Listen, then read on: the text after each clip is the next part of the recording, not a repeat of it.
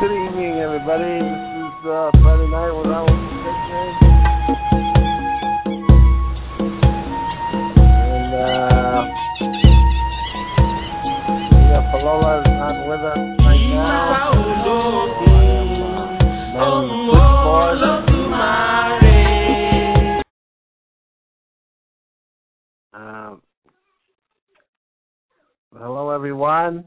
is Awo Fategbe. Hope everybody's feeling good. This is Friday night with Awo Fategbe. Uh, tonight, uh, Ia Falola is not here, so I'm manning the switchboard as well as uh, hosting the show. I uh, hope everyone's having a good night. And uh, we do have a caller, uh, but they seem to have hung up. So tonight, uh, we'll start with our Odu of the Week. And this week, the Odu that came out tonight was Otura Irosun. Otura Irosun. Um, the metaphysical principles is, uh, as we know, Torah is that mystic vision, and Irosun is our ancestral inheritance. So in this Odu, the basic energy is that uh, mystic vision will lead to us using our full potential. So again, Irosun is that idea of ancestral inheritance when we, uh, before we embark on each lifetime. As we know in Yoruba theology, we choose a destiny, choose what experiences we want to have in this lifetime um, that will help us uh, progress and elevate as souls. And uh, when we choose that destiny, those experiences, then we take bring with us those tools that will best help us accomplish that destiny and um, we get those tools um, from our collective ancestors, uh, and they are with us as in our DNA and such. And uh, Ifa divination is all about us remembering what that pact was, what the destiny was that uh, we chose to accomplish. And so Torah Irosun then gives us that uh, blueprint um, of how to connect to our destiny so that we can accomplish what we came to accomplish. So the mystic vision is that vision of what we want to accomplish. And then once we know, then we can utilize all of our gifts to their fullest potential. And so that's the basic message in Tura Irosun.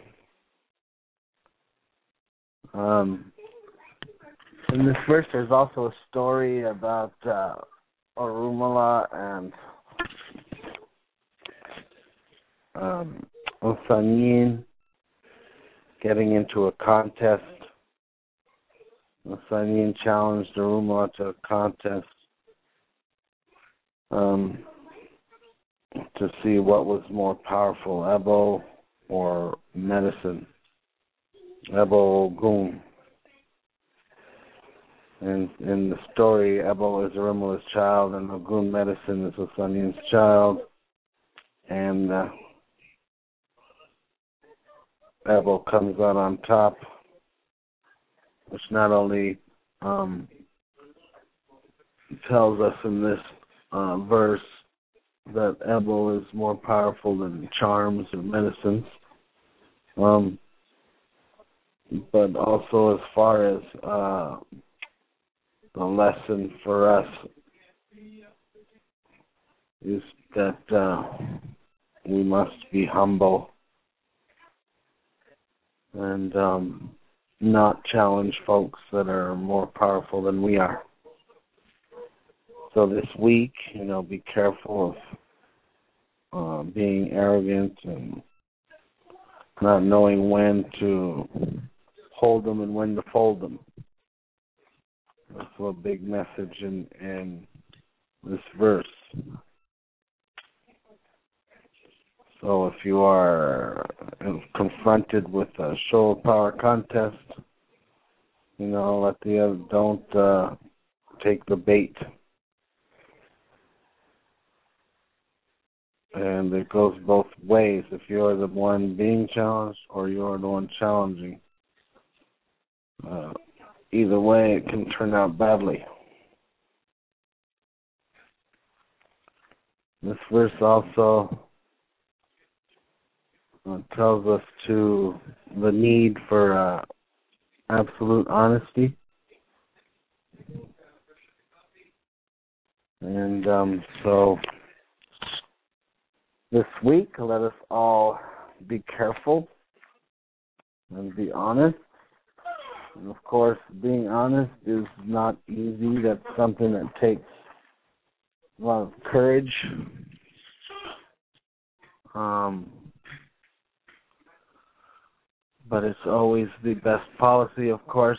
And uh, in order to have the courage to be honest, uh, you can um, do a little ebo of uh, palm oil to Eshu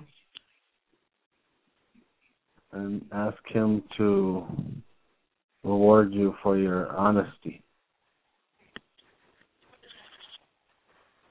So that is the uh, order of the week. Ture soon. Um, tonight we are going to talk about. You guys need to go to the room and turn off. Uh, the topic for this week's radio show is uh, can we use Orisha um, to attack people. And this uh, subject was chosen this week because um, someone had asked me this question because they noticed that many people, many practitioners, and uh, tradition here in the diaspora use uh, Orisha, especially Eshu, uh, to attack other people. It's very prevalent, especially in Latin America, to go to Eshu uh, to attack other people. And of course, this is based in a very, very um, wrong-headed interpretation of Eshu and Orisha in general. Um, some people have gotten the idea that uh, because Orisha are ambivalent and because they represent forces of nature which can work um, in destructive ways as well as uh, creative ways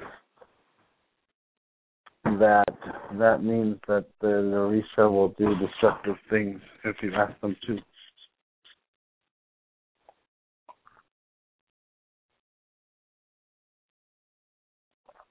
Sorry about that. So, um, what I said to this person was, you know, use your own inner logic. So if we consider uh, Orisha, and I know Orisha are complicated entities, very multifaceted, overlapping, They exist in different uh, dimensions of being. But in their most basic form, the most way that most of us uh, think of Orisha is as uh, forces of nature. Um, you know, can you then ask a force of nature to to go hurt somebody? I think this is a point where people are confused because the forces of nature can't hurt you. Right? If you uh we can use fire to uh light up a room to keep our children warm, to cook food. But we also can use it to burn down a village. And if we sit on the fire, we will get burned. But that's not the same as asking fire to go attack somebody. Um, if we consider Orisha more in a humanistic way that many of us develop these relationships with Orisha in more humanistic terms of we love our Orisha and we think of them like as people, as deities that are anthropomorphic. Um, then again, we have to use logic. If if you know if everything we know about Orisha or Eshu in this case, if we ask Eshu, "Oh, I want you to go," you know, hurt this person, uh, whether we're asking for ourselves or for our clients, because they stole my client's uh, girlfriend and he's pissed, so go hurt this person. Um, does it sound logical that the Orisha is going to go do that? To me, I don't think so. I think um, when we think that we can send an Orisha to do these trifling uh, negative attacks on people and hurt other people, then we are thinking that we are more powerful than Orisha. And that because we give the Orisha some blood, they're going to go do anything we ask them to do. To me, that's uh, ludicrous. And again, it it it, it uh, seems to be saying that we are more powerful than Orisha, that we can tell them what to do and they're going to do it. So you see a lot of this, but these are foolish people doing foolish things. And sometimes I think they, like we talked about before, they are actually invoking negative spirits that are not Orisha, and they don't even know um, what they're doing. Um, or more likely, they're just projecting their own will uh, to hurt other people, um, which can be done. So this is a different thing. Yet we have plenty of uh, medicines, plenty of juju um, available to hurt other people. But when we do that, we are invoking our own will. We are using our own ashe, our own spiritual power to hurt others. We are not using Orisha to hurt others. So that's why I think the point of confusion will comes across is, is uh, yes, we can hurt other people spiritually but it's not through Orisha. It is through our own will, our own ashe. And, um, you know, there are, of course, plenty of people who use their spiritual power to hurt other people. Um, you know, we call them sorcerers or or witches, right? So in the context of of uh, Yoruba, um, we would call a person like this a witch. It does not mean they are a woman. Does not mean they are Aje. It only means they are using their spiritual power to do bad things. So the idea that the Aje are witches is incorrect. Uh, Aje simply means somebody who has a lot of spiritual power. So if somebody who has a lot of spiritual power decides to use it to hurt others, um, they might be Aje and they might be a witch. You know, then they are a witch. But it doesn't mean that all Aje are witches. So the term witch just means someone who uses their spiritual power, their ashe, to hurt other people. It does not mean woman. It does not mean yamis or aje or anything like that. So there are plenty of witches out there. And uh, here in the diaspora, we also have plenty of people doing this. And again, here in the diaspora, we have a lot of uh,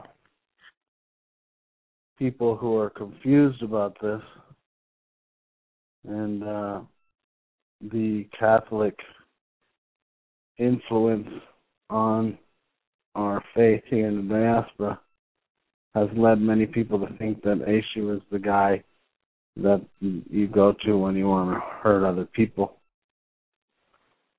Um, which to me is a total disrespect of who and what Eshu is.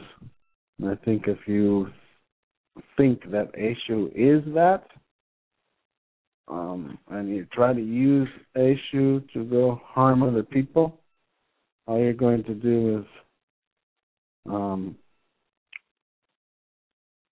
stimulate that you have an encounter with Eshu yourself.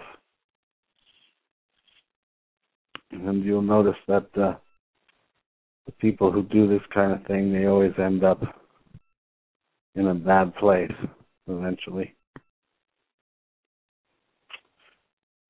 So, um, we had a caller, but they dropped off. Uh, and uh, I thought we were going to have several callers tonight, but I guess people are busy so we don't have anybody to comment on what I'm talking about. And it looks like Ia Falola is asleep. I don't see her on here on the switchboard yet. Um, so I will keep this one-way dialogue going. Unfortunately, this show is designed to be uh, dialogue, which means at least two people. Not designed for me to talk without anybody to talk to. So it's kind of uh, weird for me to be doing this tonight. Uh, we'll hope that uh, somebody comes on the air.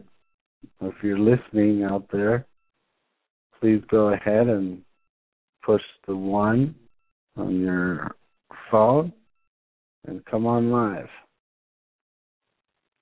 So, anyways, back to the topic at hand.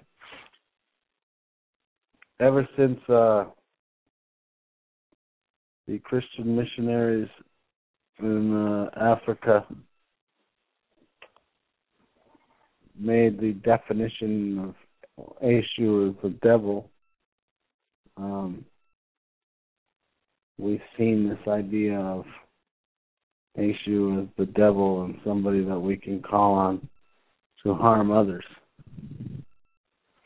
And uh, I think that uh, actually, for a lot of us, Eshu can take on this aspect of the devil when we blame the devil for our problems. Um, we are invoking an experience with the Eshu um, when we blame outside things for our problems, we are projecting we're not taking responsibility for our own actions, then we are asking for an encounter with Eshu. So I think that also plays into the as devil idea. Um, let me give you a, an example of what I'm talking about. Um, when I was uh, 33, I had uh, several astral experiences that totally changed my life. It was at a really, really bad time in my life. I had hit rock bottom after I had broken my back, and uh, I didn't have insurance at the time or workman's comp or anything. And uh my wife at the time had been diagnosed with lupus and had lost her job before they diagnosed her. So when they finally figured it out, she was, didn't have insurance, and uh so we lost everything. And I left uh California and moved to Oregon to start back, I'll start my life over again on the cheap. Um, couldn't afford LA now that I was was not able to work. I figured to go to Oregon and start over. And uh but that wasn't working out too well. So I embarked on uh some spiritual adventures trying to find answers to how to, you know, proceed with my life. And uh had a series of astral adventures that uh gave me the answers and kind of uh set me on a whole new path, changed my life completely. One of and uh, one of the dreams, it was through the dream state, through lucid dreaming, that I was going into the astral. And in this particular astral adventure, I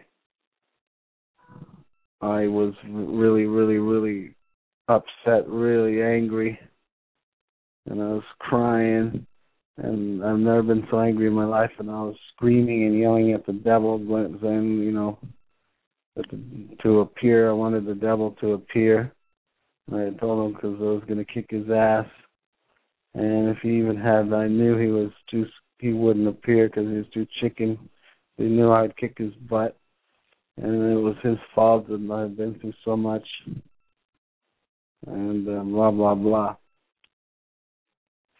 and the devil descended on a golden throne. The devil was a black uh, leopard or black panther or whatever, um, anthropomorphic kind of thing sitting on this throne. And this uh, devil panther figure yawned and um that was the first thing that I thought was strange. And after he was done yawning, he looked at me and he said, "You know, what do you want?" And I started yelling and screaming at him and blaming him for everything, and I wanted to kick his ass. And uh he yawned again and told me, "Dude, you know how many times I've had to listen to this shit?" And I was like, "What?" And he told me uh he has nothing to do with my problems. I was the engineer of all my own problems. And uh, he kind of left me with my mouth hanging open. And um I later realized that that was Eshu, that was not the devil. I'd simply involved in uh, I invoked a, confrontation with that issue because I was not wanting to take responsibility for my own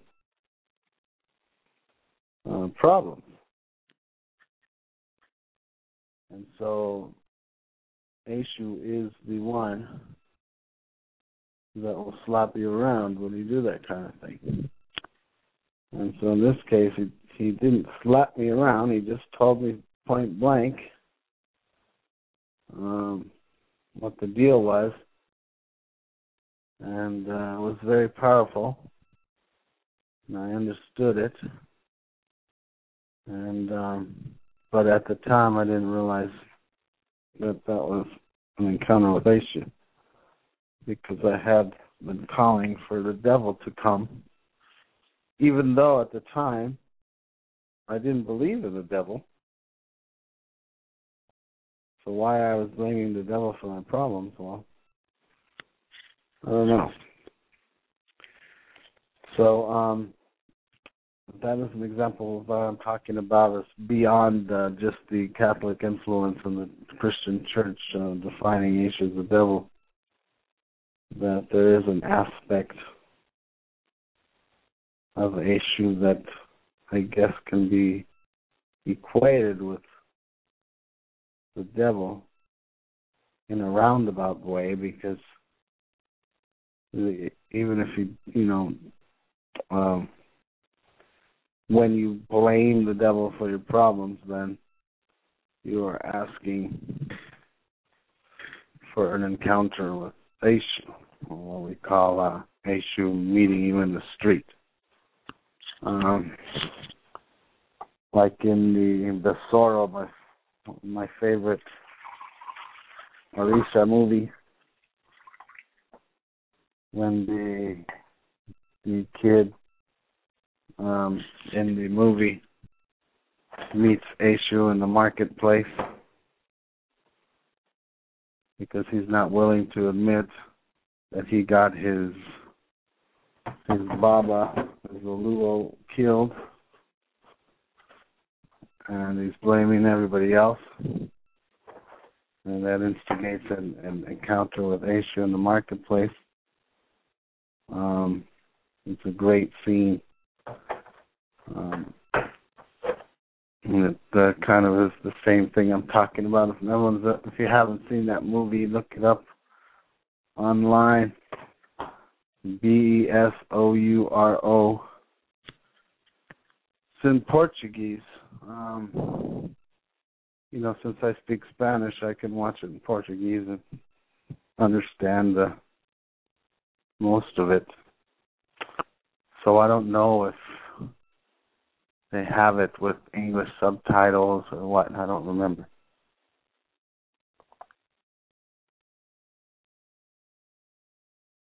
It's definitely a movie worth watching. anyway, so that is the um,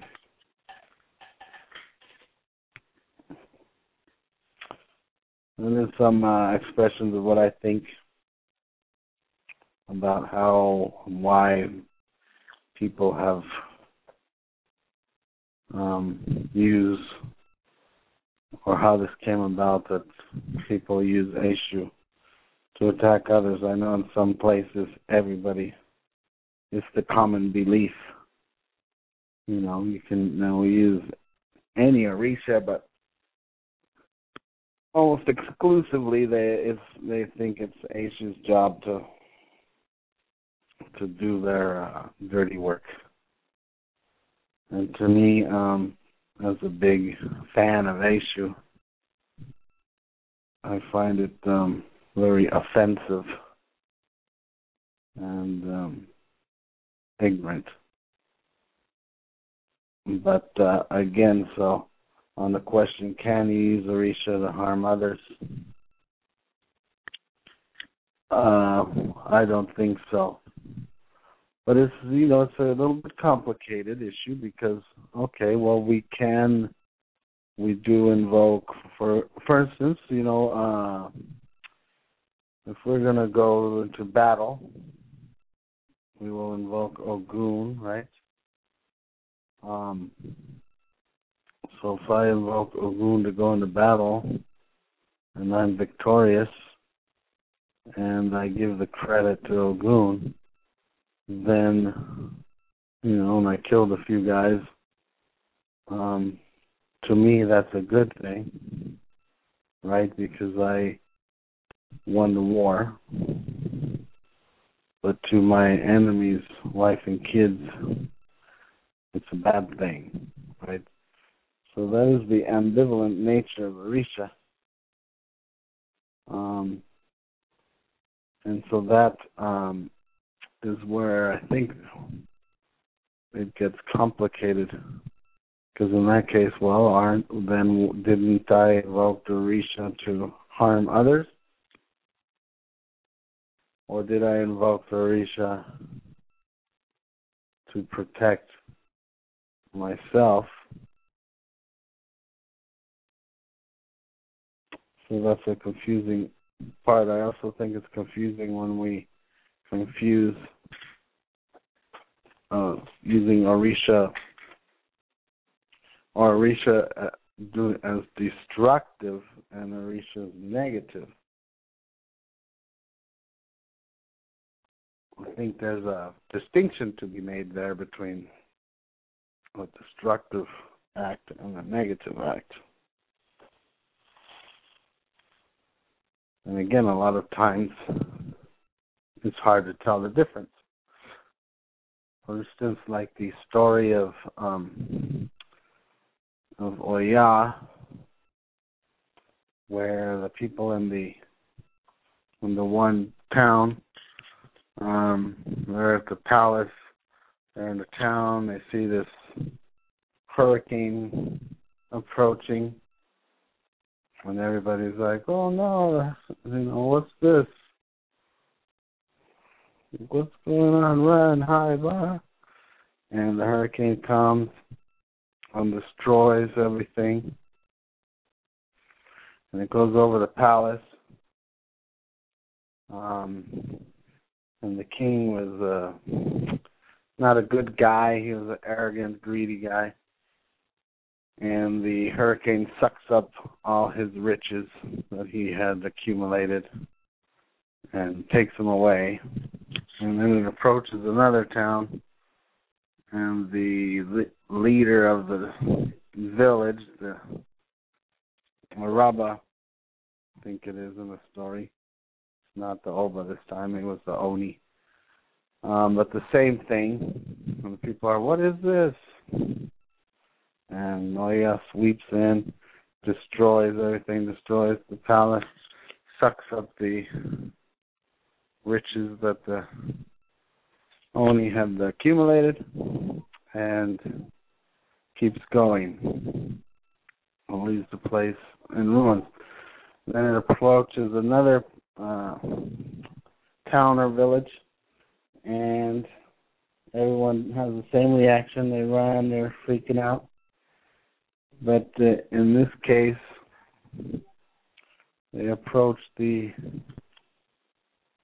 um, the house of a of an awo, of a babalao, who was a very humble guy, who um, helped everybody in the town when they needed help, whether they had the money or not, who uh, was honest and humble and everyone's freaking out. They think it's going to destroy the place like it did the other places. But instead, the hurricane dumps all of the riches that it sucked up in, from the other two uh, places and dumps them in this young babalao's house.